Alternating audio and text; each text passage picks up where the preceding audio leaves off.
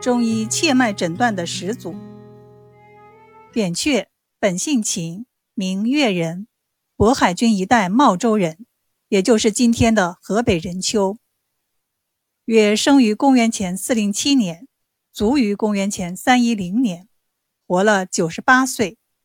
因医术高而遭人嫉妒被害。秦越人在长期的医疗实践中刻苦钻研，努力总结前人的经验，大胆创新，成为一个学识渊博、医术高明的医生。他走南闯北，真心实意地为人民解除疾病和痛苦，获得人民普遍的崇敬和欢迎。因为医生治病救人，走到哪里。就为哪里带去安康，如同翩翩飞舞的喜鹊，飞到哪里就给哪里带来喜讯。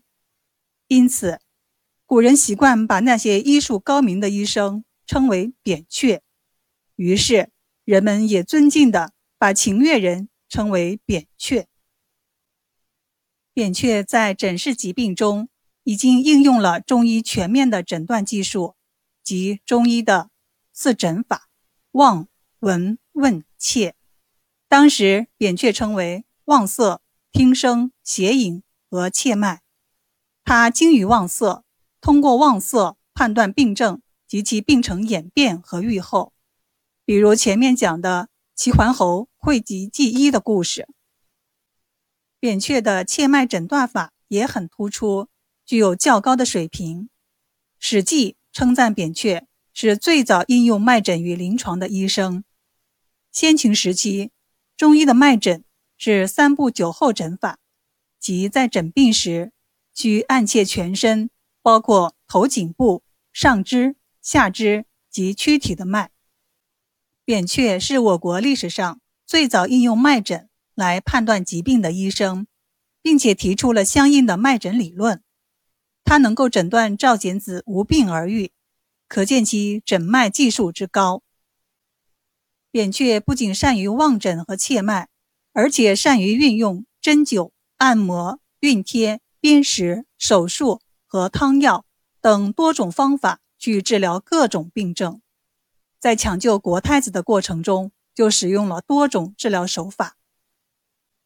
扁鹊十分重视疾病的预防。从望诊齐桓侯这个案例来看，他之所以多次劝说及早治疗。就育有防病于未然的思想。他认为，对疾病需要预先采取措施，把疾病消灭在萌芽里，这样可以达到事半功倍的效果。他曾颇有感触地指出，客观存在的疾病种类很多，但医生却苦于治疗疾病的方法太少。在治学上，扁鹊不满足于一剂一法。而是根据客观实际需要，精通一科，兼通数科，做到医专多能，随俗为便。比如，他到越国都城邯郸，看到当地妇女患病较多，就在妇科病方面下功夫，当了代下医，治好了许多妇女的多年疾病。他到东周都城洛阳，看见当地许多老年人患了视听力衰退的疾病。就着眼于五官科疾病的研究，当了耳目鼻医，治好了许多老人的五官病，使不少老人从耳聋眼花中恢复了健康。他到了秦国都城咸阳，看到当地儿童的发病率很高，就研究儿童发病原因，当了小儿医，治好了许多儿童的多发病。因此可见。扁鹊不仅精通内科，还精通儿科、妇科、五官科，甚至外科手术，而且应用了药物麻醉来进行手术，如前面讲的扁鹊大换心的故事，真可谓是一位多面手的名医。扁鹊用一生的时间，认真总结前人和民间的经验，结合自己的医疗实践，在诊断病理。治法上，对祖国医学做出了卓越的贡献。扁鹊的医学经验，在我国医学史上占有承前启后的重要地位，对我国医学发展有较大的影响。因此，医学界历来把扁鹊尊为我国古代医学的祖师，说他是中国的医圣，古代医学的奠基者。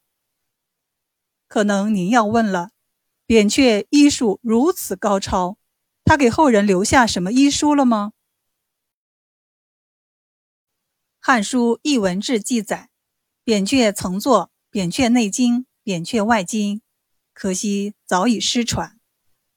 中医四大经典著作之一的《难经》，相传为秦越人所作，但从内容上看，应该是《黄帝内经》成书以后问世的作品。成书于汉代，其内容深奥，是中医学不可多得的理论著作之一。因此，古人将该书托名秦越人所作，也表示扁鹊在人们心中占有很高的地位。借其名以示书的重要性，也表达了人们对他的尊敬与怀念。